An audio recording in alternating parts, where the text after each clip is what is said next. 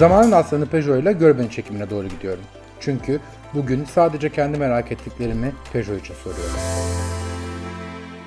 Siz oyunculuk yaptınız mı hiç? Yapmak zorunda kaldım. O, o nasıl oluyor? Şöyle oluyor yani e, hiç istemeden yaptım. Çünkü e, aşırı rahatladım. Çok mutlu oldum diyebilirim. Keşke daha önce yapsaydım. Sonra benimle beraber çok az model kaldı dediğiniz gibi. Çünkü yapmayı ayrı sevmem, çıkartmayı ayrı sevmem yani. Utanmasam para veririm birine yapsın diye. O derece sevmiyorum. Bir kadın olarak da bir birey olarak da ne istediğini o kadar net belirten bir kadındı ki böyle oturuyorduk beni de uzun zamandır tanırlar. Böyle baktım. Ben burada yaşayacağım dedim. Hiç öyle bir şey yok ama. Yani konuşulmamış bile. Bir ay sonra benim evim tutulmuş, eşyalarım kargolanmıştı. Bir kendini dinlemek cesaret istiyor etrafını dinlemekle beraber. Sanırım ben onu tanımlardım. Kendini ve etrafını dinleyip yüzleşmek. Didem Hanım hoş geldiniz. Hoş bulduk. Sadece kendi merak ettiklerimi soruyorum. Bir süre önce bir tweet atarak Twitter'a veda ettiniz. Evet. Ve dediniz ki birisine söz vermiştim. O sözümü bugün yerine getireceğim. Ne oldu? Ee, zaten kendi aramızda konuştuğumuz bir durumdu bu. Ee, ben de onu bir işaret olarak aldım ve ne zamandır istediğim bir şeydi. Ee, zaten vefat eden arkadaşımın da bana neredeyse böyle sanki biliyormuşçasına ısrarla dikte ettiği bir şeydi son bir senedir. Yani Didem e, dilin çok farklı e, yansıyor. Sen çok farklısın ve e, seni anlamadıkları yeri gördükçe ben rahatsız oluyorum. Ama e, bahsettiğim kişinin sözüne dair değildi. Ben de bundan rahatsız oluyordum. Onu böyle bir işaret kabul ettim ve veda ettim. Çok da mutluyum. Bir eksiklik oldu mu hayatınızda? Hayır, hayır hiç. İlk iki hafta telefondan epi de sildiğim için elim çok aradı. Sonra e, tabii ki takip ettiklerinize göre haber ağınız değişiyor ya herkesin telefonunda farklı bir Haber ağı e. Türkiye ve dünya var. Benimkinde de öyleydi. Üçüncü haftanın sonunda gelen e, takip ettiğim haberler akış tamamen değişmeye başladı. E, kedi köpek, TikTok e, ko- e, komik videolar böyle şeyler oldu. Yani e, aşırı rahatladım, çok mutlu oldum diyebilirim. Keşke daha önce yapsaydım. Evet ama aynı şey e, Instagram'da da var. Evet ama Instagram da aynı telefonunuz gibi yani siz kimleri takip ediyorsanız akış ona göre herkesin keşfeti farklı şeylerle dolu ya. Dolayısıyla benimkilerde bir değişim olmadı. İyi anlamda zaten Instagram'ı Twitter gibi kullanmadığımdan daha görsele dayalı bir şey olarak kullandığımdan işime işimi ilgilendiren şeylerle ilgili kullandığımdan dolayı orada bir e, değişiklik yok orası rahat. Didem Hanım siz kendinizi nasıl tanımlıyorsunuz? Şu anlamda soruyorum. Foto model olarak mı tanımlıyorsunuz? Manken olarak mı tanımlıyorsunuz? Ee, ben modelliğe ilk başladığımda Ece Suka'nın söylediği şekilde bana sen bir modelsin. Aynı zamanda bir podyum modelisin. Aynı zamanda da fotoğraf modelisin. Dolayısıyla bunu normalde ikisini bir arada yapan çok azdır demişti. Evet, kendisi de bunu ikisini bir arada yapanlardan yani hem podyum mankeni hem de fotoğraf modeli. Kısaca model diyorum. Daha çok yurt dışı işleri mi yapıyorsunuz? Tam Hanım? tersi. Ee, yurt dışına çok az ilişkim oldu benim. Birkaç global markayla çalışınca, onlarla da uzun süre çalışınca devamlı yurt dışında çekim yapıyormuşum gibi algılandı. Tabii ki orada da bir ajansım vardı ama küçük bir ajanstı. Ve benim gittiğim zaman e, hedefim orada iş yapmak değil, bir süre geçirmekti. Dolayısıyla bilakis burada daha çok iş yapıyorum. Oraya gittiğimde de burada daha çok iş yaptım. Yani burası hiç azalmadı. Eskiden e, modeller bizim hayatımızda çok fazla vardı. Evet. E, işte efendim bu televole dönemlerinde. Evet ben de onları e, izleyerek büyüdüm yani evimizde açıktı çünkü ve bakıyordum. Sonra e, Türkiye'de bu e, tekstil sektörü artık geriledikçe, e, işte efendim podyumlar geriledikçe, defileler azaldıkça, işte mankenlik mesleği geri plana gitti, podyumlar geri plana gitti. Ama Oyuncular e, oyuncular daha öne geldi. Aynısı paralel evrende diyorum ben. e, bizde daha geç, onlarda daha önce başladı. Aynısı Amerika'da özellikle New York'ta e, oyuncular dergilerin kapaklarını almaya başladılar. Bizde de iki sene sonra da bizde de aynı devinim oldu ve aynı şekilde etkilendi durum. Yani yurt dışında da böyle etkilendi. Mesela çok az e, model kaldı Türkiye'de. Evet. Siz de o kalanlardan bir tanesiniz. Evet ben e, başladığım dönem onların genciydim. E, sonra benimle beraber çok az model kaldı dediğiniz gibi. Çünkü e, bana anlattıklarına göre yani bütün top modellerin e, benim şansım onlarla defileye çıkma ve zaman geçirme şansım oldu. Yani Ahu Yatu, Ece Sükan e, ve birçok iyi model yani şu anda adını he, belki de biraz heyecanlı olduğum için zikretmekten e, zikredemedim ama bir sürü modelden de öğrendiğim buydu. Ben onların genciydim. Bizim dönemimiz en şanssız döneme denk geldiğimizi anlatırlardı hep. Yani siz para kazanamadınız, siz bu, bu defilelerle ev, araba alamazsınız, bir gelecek kuramazsınız dedikleri hakikaten de öyle oldu.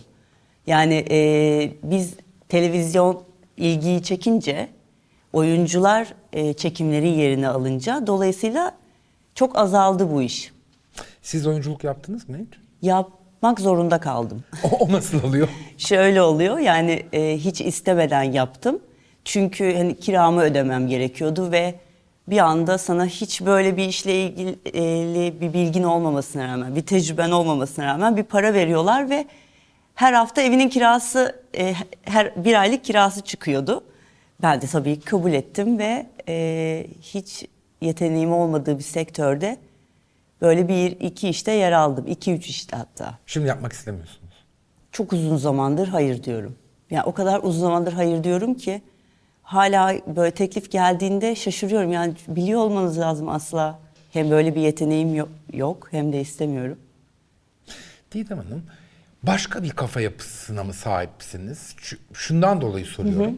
Zaman zaman e, tweetlerinizde ya da e, Instagram'da koyduğunuz fotoğrafları ve altına yazdığınız e, paragrafları bakınca e, hafif böyle bir meydan okuyan, e, hafif böyle ya ne derseniz deyin ben de buyum diyen bir tavır seziyorum ben. Yanlış bir şey mi Yo seziyorum? yo doğru seziyorsunuz. Ama bu bir e, ben hep böyleydim. Yani küçük bir çocukken de bu kadar başıma dik ve özgürdüm. Ama tabii ki çok şanslıyım ki ailem buna izin verdiği için böyleydim. Annem e, bunun dik alası bir kadın. Sanırım onu da çok örnek almamdan da kaynaklı. Belki ona özenerek küçükken. İleriki yaşlarda lisede de yani benim annem devamlı şeye çağrılırdı. Müdüre, müdür odasına çağrılırdı. E, siyasi olarak da çok konuşurdum lisedeyken de. E, çok milliyetçi bir okulda okudum ben. E, Gazi Osman Paşa Pilevli, Pilevli Lisesi'nde. Evet. E, ve çok karışık bir ortamdı. Hem doğulu arkadaşlarım vardı hem çok e, milliyetçi arkadaşlarım. Hatta öyle ki yani müdürümüz ve tarih hocamız e, Gençlik Birliği başkanlarıydı, ülke ocakları başkanlarıydı. Öyle bir ortamda büyüdüm ve okudum. O zaman da böyleydi. Hatta lise arkadaşlarım hep şey der, Twitter'da yine sen sakinsin dedikleri oluyor yani. E, bu hep vardı, böyleydim. Siz Balkan göçmeni misiniz? Evet, iki tarafta. Anne de baba da. Babam e, Makedon Arnavut. Zaten akrabalarımızın çok büyük çoğunluğu orada yaşıyor. Çift pasaportlu ailemde. Annemler de Bulgaristan göçmeni. Edirne'de yaşıyor diğer akrabalarımız. Annemler burada. Ne zaman e, size dediler ki sen çok güzel bir kızsın ve model olmalısın? Benim e, dayım benden 11-12 yaş büyük. Kendisi fotoğrafçılık okuyordu ve ben onlarla aynı evde kalıyordum. Çünkü babamın bir dönem işleri İtalya'daydı ve annem hep yanındaydı. İlkokul öncesinden bahsediyorum. Dayım da Eskişehir'de fotoğrafçılık okuyordu. Ve ben onun e, oyuncağıydım yani. Işık deneyecek geç Didem. E, gel bakalım karanlık odada fotoğrafları açmaya yardım et. Solüsyonu getir. Onu yap, bunu yap. Bana devamlı ışık öğretti. Koş ışığı yakala, ışığa doğru dön gibi. Ee, bana o zaman için herkesin evi böyledir ve normal gelen şeyler benim meğersem modelliği hazırlamış. Yani bu neredeyse orta ikiden beri böyleydi. Yani odamın fotoğraflarında da hep beğendiğim modeller asılıydı. Çünkü annemler İtalya'ya gidip geldiği için dergi geliyordu devamlı eve ki o zaman için Büyük bir lükstü. Hatta ben üniversiteye gidene kadar da büyük bir lükstü. Yaşadığım yerde çok fazla ulaşamıyorduk böyle şeylere. O zamandan beri söylenilen bir şeydi yani sarışın mavi gözlü bir kız çocuğu e, e, ilgi çekiyordum. Bu söyleniliyordu ama ben e, manken ya da model olmaya yetecek güzellikte değildim hiçbir zaman. Ben öyle görmüyordum. Nerede büyüdünüz? Aslında çok karışık e, büyüme hikayem. Annemle babam yurt dışına gittiği için, aile öğretmeni olduğu için, e, tayinler olduğu için şöyle özetlersem size. Yaşamımın bir kısmını Fındıkzade Koca Mustafa Paşa'da, iki yılını İtalya'da ailemle beraber, e, lise zamanında da büyük babamlar öğretmen olduğu için oraya ya gittik biz de yanlarına. Annemle babam ayrılınca biz de yanlarına taşındık. E, Sultan Gazi'de büyüdüm. Gazi Mahallesi'ni haberlerden duymuşsunuzdur. Evet. Oradan bahsediyorum. Bütün Gazi Mahallesi'yle liseye gittim ben. Ha, Yani e, o yüzden çok e, iki Çok ayrı kültürlü. uçlardan çok karışıktır yani. Yazı yazı Edirne'de köyde geçirirken yaz sonuna doğru İtalya'ya babamın yanına gidiyorduk. E, iki ayrı uçlarda yaşadık biz. Bizim bavullar hep açıktı evde bir Babanız odada. ne iş yapıyordu İtalya'da? Ticaretle uğraşıyor. Ha, halen İtalya'da mı geldi mi Ha, Türkiye'ye? yo babam vefat etti. Aa başınız sağ olsun. Teşekkürler. Ama e, vefat etmeden önce de anladım. Ee, ben okula başlayana kadar gitti geldi. Yani hatta e, orta sonla lise son arasında bir süre Makedonya'da çalıştı. Devamlı bir şeyler alıp satıyordu, ticaretle uğraşıyordu. Biz devamlı seyahatteydik. Yani hem ülkeler arasında hem şehirler arasında. O yüzden e, bavullara karşı böyle şeyim vardır. Bavul toplamayı hiç sevmem. Yapmayı? Yapmayı ayrı sevmem, çıkartmayı ayrı sevmem yani. Utanmasam para veririm birine yapsın diye. O derece sevmiyorum. Az evvel dediniz ki annem de çok dik başlıydı. Evet. Evet. Ne inanılmaz. yapardı? Ne yapardı mesela? Ya o kadar kendi kuralları olan bir kadındı ki e, birey olmayı bize ben bir bireyim diyerek aşılamış bir anneden bahsediyorum. Yani e, çok kalabalık bir ailede büyümeme rağmen kendi zamanı olan bir kadındı. Eğer beğenmez yani o zaman ona uymuyorsa 5 dakika kala misafirlere Didem'in çok önemli bir sınavı var gelmeyin ya bizi kullanarak e, gelmeyin diyecek. Bir anda planı değiştirebilecek. Yeter ki e, ruh hali ona uygun olsun. Ol, değilse planı değiştirebilecek bir kadın, uçak biletini değiştirebilecek bir kadından bahsediyorum. Çok kend, yani bir kadın olarak da bir birey olarak da ne istediğini o kadar net belirten bir kadındı ki e, çoğu zaman sivri kalıyordu. Sonradan daha daha net algılıyorum tabii ki. Ve benim tabii ki rol modelimdi. Hala da öyledir. Öğretmen mi? Hayır değil. Ha, niyeyse öğretmen E, ailede çok öğretmen vardı. O yüzden bir de ben 65 haneli bir öğretmenler sitesinde büyüdüm. Öğretmen öğretmen yani benim her yanım. kim öğretmen? Büyük babam öğretmen. Ha, siz büyük babanızın yanında mı büyüdünüz? Biz e, dediğim gibi kalabalık bir aileyiz. Hem Arnavut olmanın e, da getirdiği bir şey. Aynı apartmanlarda, aynı mahallelerde yaşanır. Yani annemle anneannemin karşılıklı evleri mesela. Hani o derece ancak uzaklaşabiliyorlar birbirlerinden. Nereden aklımda kalmış bilmiyorum. Sizinle ilgili aklımda bir fotoğraf kalmış. Hangisi acaba? O fotoğrafta siz varsınız. Ee, sanıyorum anneanneniz var. Ee, anneniz var. Evet. Ee, bir kız kardeşiniz var. Evet. Ve böyle e, kırmızı koltuklu bir evde e, şey yazmıştınız altına. Ailemin en güçlü kadınları. Evet. Kesinlikle öyle yani. Ne, ne, ama mesela o fotoğraf niye benim aklımda kalmış? Niye bu fotoğraf beni bu kadar etkilemiş de bilmiyorum ama çok aklımda. Bir mesela. yan yana dizilmişizdir. Herkes de birbirine benziyor. Garip gel- yani böyle ne yapıyor bunlar olmuş olabilirsiniz. Gerçekten anneanne de öyle. Yani Galiba anneler günüydü. olabilir. Olabilir. Ya da birinin doğum günüdür. Bitmez bizde çünkü o doğum günleri de. Ee, anneannem de öyle bir kadın gerçekten. Yani şimdi arayayım ben onu şu anda telefonla. Anneanne an itibariyle Almanya'ya gitmemiz gerekiyor ya da Mardin'e ve bundan sonra orada yaşayacağız. Tamamen e, başka bir şey anlatamam sana desem tek soracağı soru şu yani akşama mı gidiyoruz yarın mı? O yüzden e, onlar benim için çok güçlü figürler. Hayatı da öyle yaşamış insanlar. Dolayısıyla önemliler benim için. Zorlanmıyor musunuz? Şu anlamda soruyorum. Bu kadar güçlü kadınlarla yaşayıp kendiniz de güçlü olduktan sonra e, Türkiye'de e, kadın olarak bu, bu kadar güçlü durmak, işte zaman zaman insanların saldırısına maruz kalmak biraz da insanı zorlayan bir şey. Tabii ki, tabii ki. Yani e, tabiri caizse deriniz yavaş yavaş kalınlaştıkça e, algılamamaya ya da hissetmemeye başlıyorsunuz. E, dediğim gibi hep annem annem diyorum ama sanırım benim ailemde de büyük bir özellik bu. Çok hızlı next diyebiliyoruz biz yani hemen hemen her olayla ya da her durumla ilgili. Sanırım bu çok fazla yer değiştirme ve göçebe şeklinde yaşamanın da getirdiği bir şimdi bakalım buraya kuruluyoruz. Şimdi bakalım buraya okul değiştirmeler, mahalle değiştirmeler, ülke Kolay değiştirmeler. Çok kolay uyum sağlarım. Ya o kadar ki bazen inanamam geri kalandaki şeyleri nasıl bıraktığıma. Ben New York'a da öyle gittim. Ee, New York'a Puma'nın bir işi için gitmiştim. Ee, onlarla çalışırken. En yakın arkadaşlarımdan biri de Amerika'da yaşıyor. Hala da öyle. Ona sadece şey dedim. Böyle oturuyorduk. Beni de uzun zamandır tanırlar. Böyle baktım. Ben burada yaşayacağım dedim. Hiç öyle bir şey yok ama. Yani konuşulmamış bile. Bir ay sonra benim evim tutulmuş. Eşyalarım kargolanmıştı. New York'taki evime. Dört sene kaldım orada. Niye geri döndünüz? Aslında geri dönmedim. Pandemi için geldim. Yani geldiğimde pandemi ilan edildi. Yanlış cümle oldu. Geldiğimde pandemi ilan edildi. Evimi orada kiraya verdim. Ha. Evet. Yani pandemi bitince geri gideceğim. İstersem evet. İstiyor musunuz? Şu an için aradayım çünkü New York hiç güzel anlatmıyor arkadaşlarım. iş olarak da, eee, şu anki durumlar olarak da. O yüzden bilemiyorum. Burada da işlerim yoğun gidiyor. New York'a gittiğim zaman başıma geleceği biliyorum. Bir kere senede 12 kere İstanbul'a gelmiştim iş için. Yani her ay gelmiştim, her ay gitmiştim.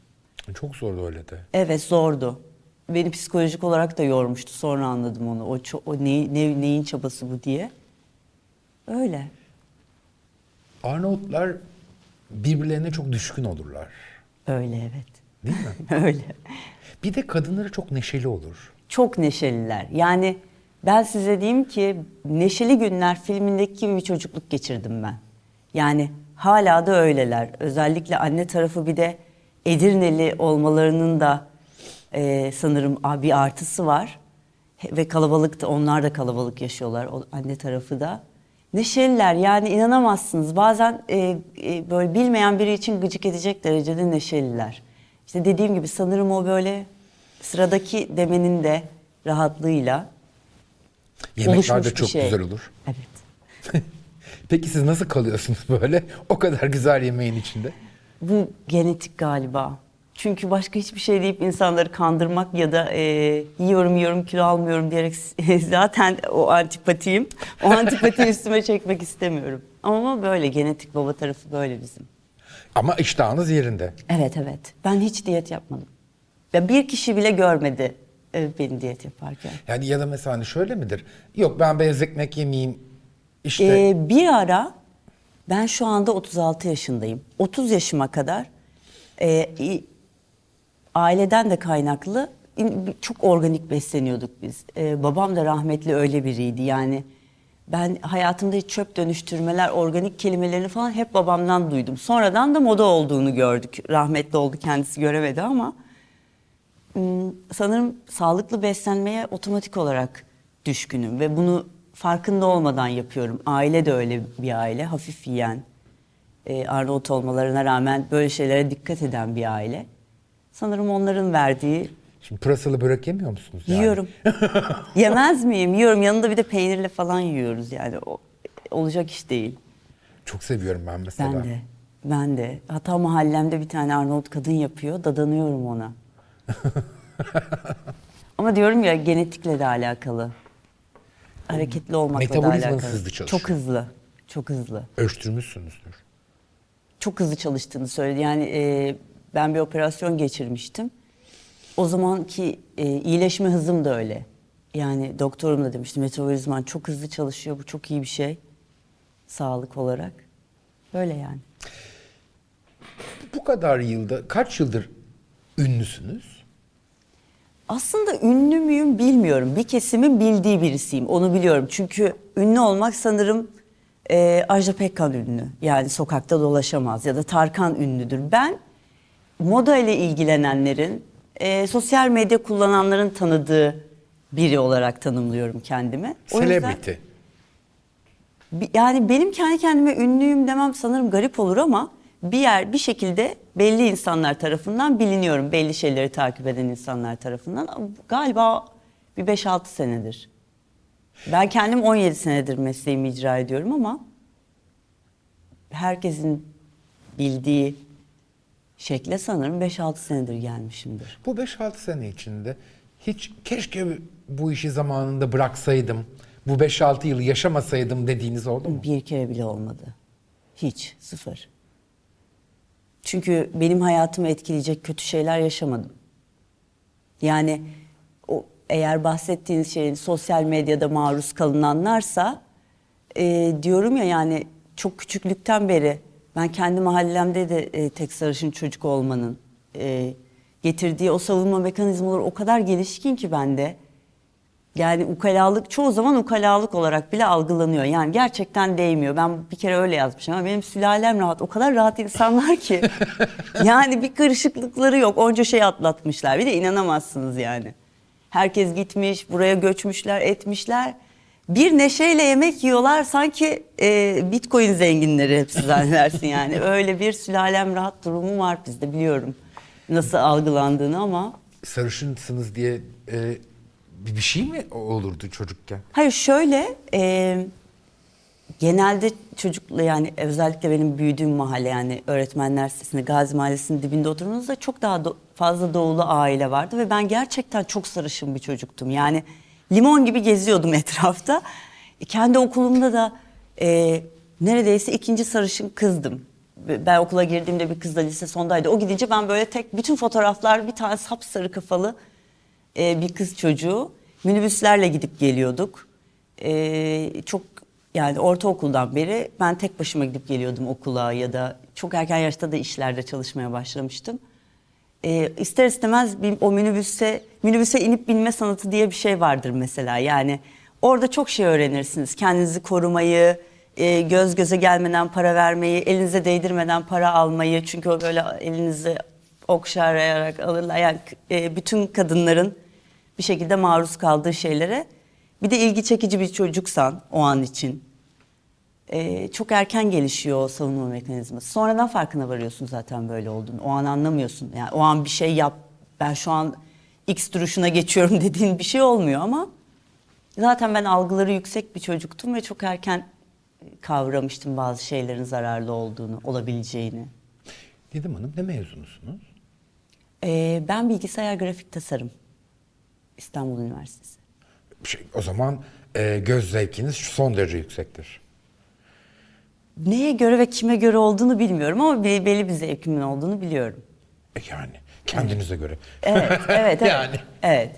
Yani ev dekorasyonu konusunda mesela çok kötüyümdür ya da e, sadece işimle ilgili olan konularda işime yaradı. E, göz zevkimin güzel olması. Onun dışında pek yaradığını sanmıyorum. Şimdi sizden sonra e, bu zamanın aslını da podyumlarda bu olacak dediğiniz birisi var mı? Ee, benim için Öykü Baştaş var. Çok başarılı buluyorum. Zaten yani benim söylememe gerek yok. Bir sürü global markayla iş yapıyor ve hem kendini hem ülkesini mükemmel temsil ediyor. Bir de Günce Gözü Tok. Bir şey soracağım o kadar uzaklaşmışız ki ben Evet. bunların hiçbirisini bilmiyorum. Tahmin edebiliyorum. Yani bu kızlar Fendi defilelerinde yürüyen, e, Prada defilelerinde yürüyen kızlardan bahsediyorum.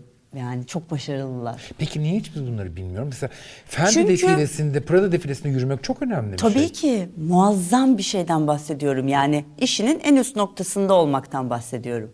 Ve genç yaşında. Ee, tamamen yeni nesil modeller onlar. Tamam benim dönemimden değiller. Arada ciddi bir yaş farkı var. E, ben takip ediyorum tabii ki onları. Ara- kendi sayfamda da paylaşıyorum. Yani bu kızlar var. bilmiyorum. Bu arada iki tane isim saydım. Lütfen şey kalmasın. Yani yeni nesilde o kadar iyi yüzler var ki erkekte, kadında. Salih Topçuoğlu mesela. Yurt dışında yürüdü.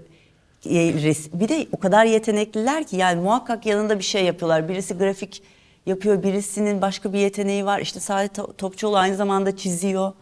E, tiyatroda yer alıyor. Böyle böyle yani yeni nesilde mükemmel isimler var. Kendi çaplarında da biliniyorlar.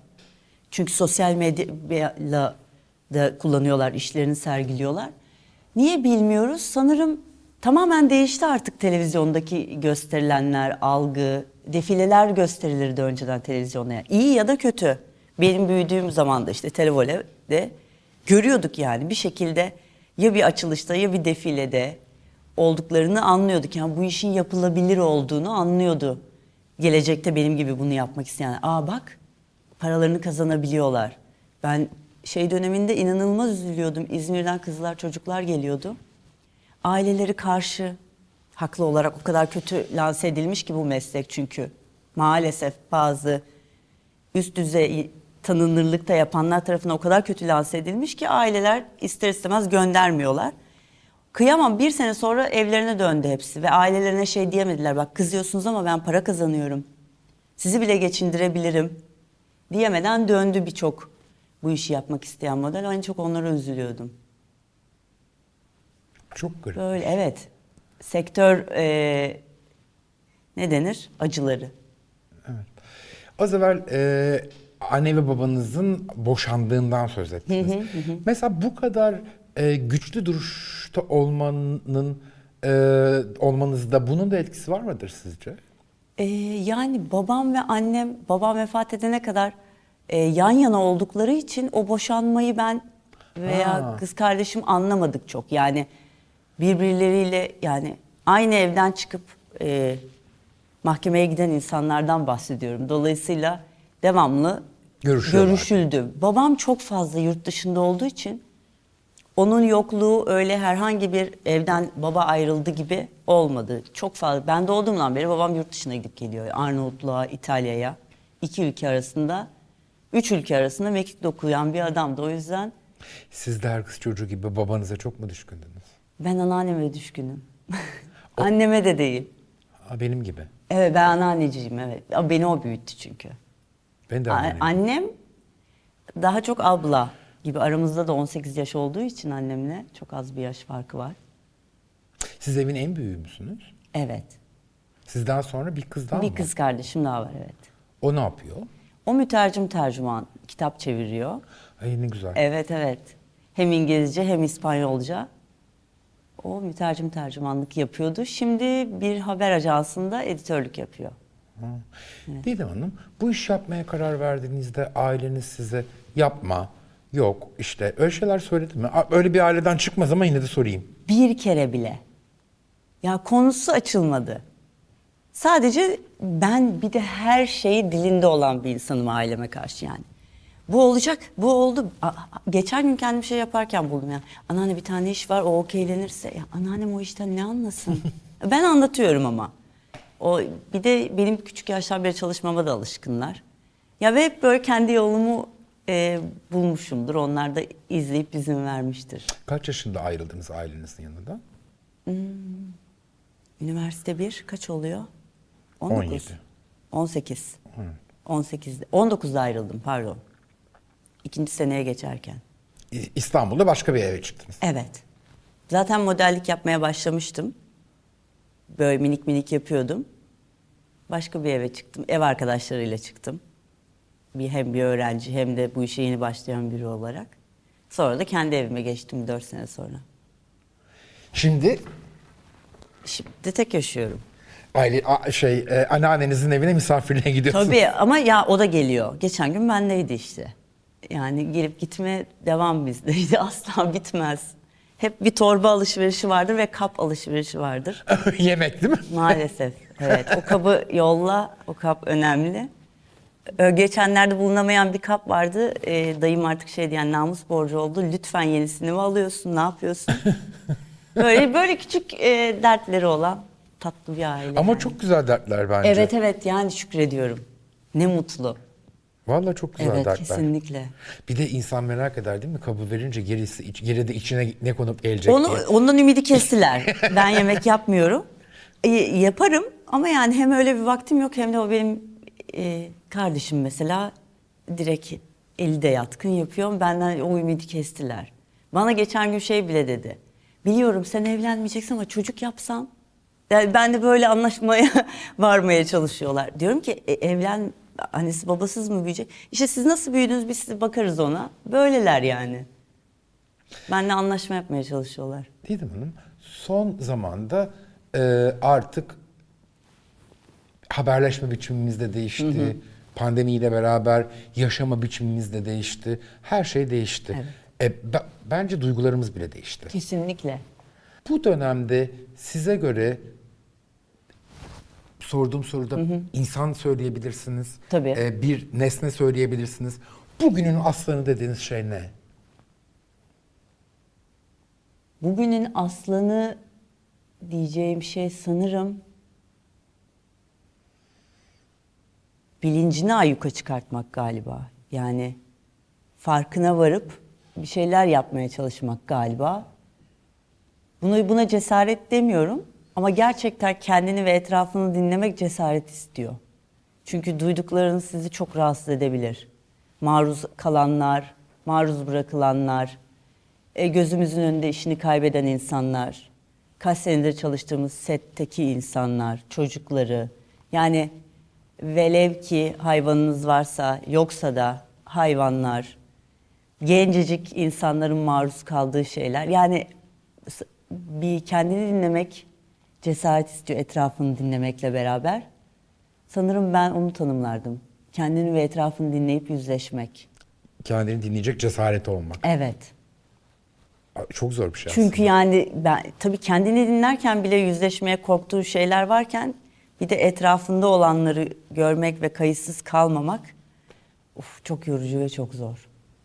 Bugüne kadar en çok ne üzdü sizi? Ee, babamın dünyanın en sağlıklı yaşayan insanı olmasına rağmen ve bu yani size anlatsam ayrı bir program yaparsınız öyle bir adamdan bahsediyorum. Ona rağmen kanserden vefat etmesi beni çok sarstı. Sayesinde hastalık hastası oldum. Beni yani bende travma yarattı o durum. Sürekli kontrole mi gidiyorsunuz? Sürekli. Ee, geçenlerde tembih edildi e, mamografiye 3 ayda iki kere girilmez diye. Çünkü ben devamlı bir şey buluyorum kendimde. E, babam babamın yani o kadar sağlıklı yaşıyordu ki e, inanır mısınız ben üniversite sona kadar aspirinden başka ilaç bilmiyordum. Hiç görmedik evde. Yani bizi de öyle yetiştirdi. Ya bir şeyi ikinci kere ısıtmayan bir adam vitamini gitmesin diye evde tencereler atıldı. Bir tane çizik varsa böyle bir gıcıktı da yani. Rahmetli. Öyle bir adamın hiç sigara hiç alkol içmeyen bir adamın eee, böyle bir hastalıktan vefat etmesi beni sarstı. Sa- Yani da- yıllar geçtikçe daha çok anlıyorum sarsıldığımı. Beni en çok o üzdü. Benim babam da e, hiç alkol içmedi, hiç sigara içmedi.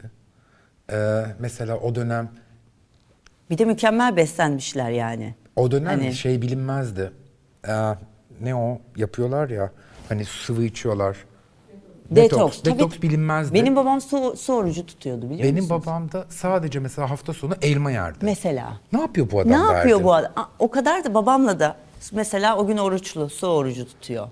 İşte e, garip garip karışımlar yapıyor. Biz mesela ateşlenirdik. Arnavutluk'tan erik rakısı gelmiş. Bir tek onunla tedavi oluyoruz falan. Bize kaldı çünkü öyle şeyler diye. Sağlık için benim babam 3 ay oruç tutardı mesela. Tamam, işte- Her sabah Bir yürürdü. şey söyleyeceğim. Ama Alzheimer'dan vefat etti. Mesela yani aynı tipte bir adamdan bahsediyorum. O yüzden bana çok böyle şey gelmişti. E, hala da öyle geliyor demek ki hastalık hastasıyım biraz.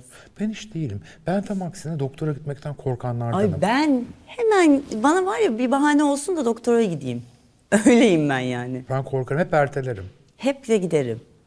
Muhakkak Çünkü böyle galiba vardır yüzleşmek yani. istemiyorum. Kesin, o kadar iyi anlıyorum ki. Ben de tam tersi yüzleşeyim de önden yakalayayım gibi artık bilmiyorum. Bunların hepsinin bir cevabı var göreceğiz ileride ama şu an için böyle.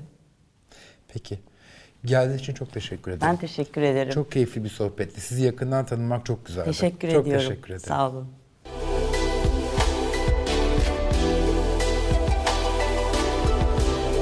Sadece kendi merak ettiklerimi Peugeot için sordum.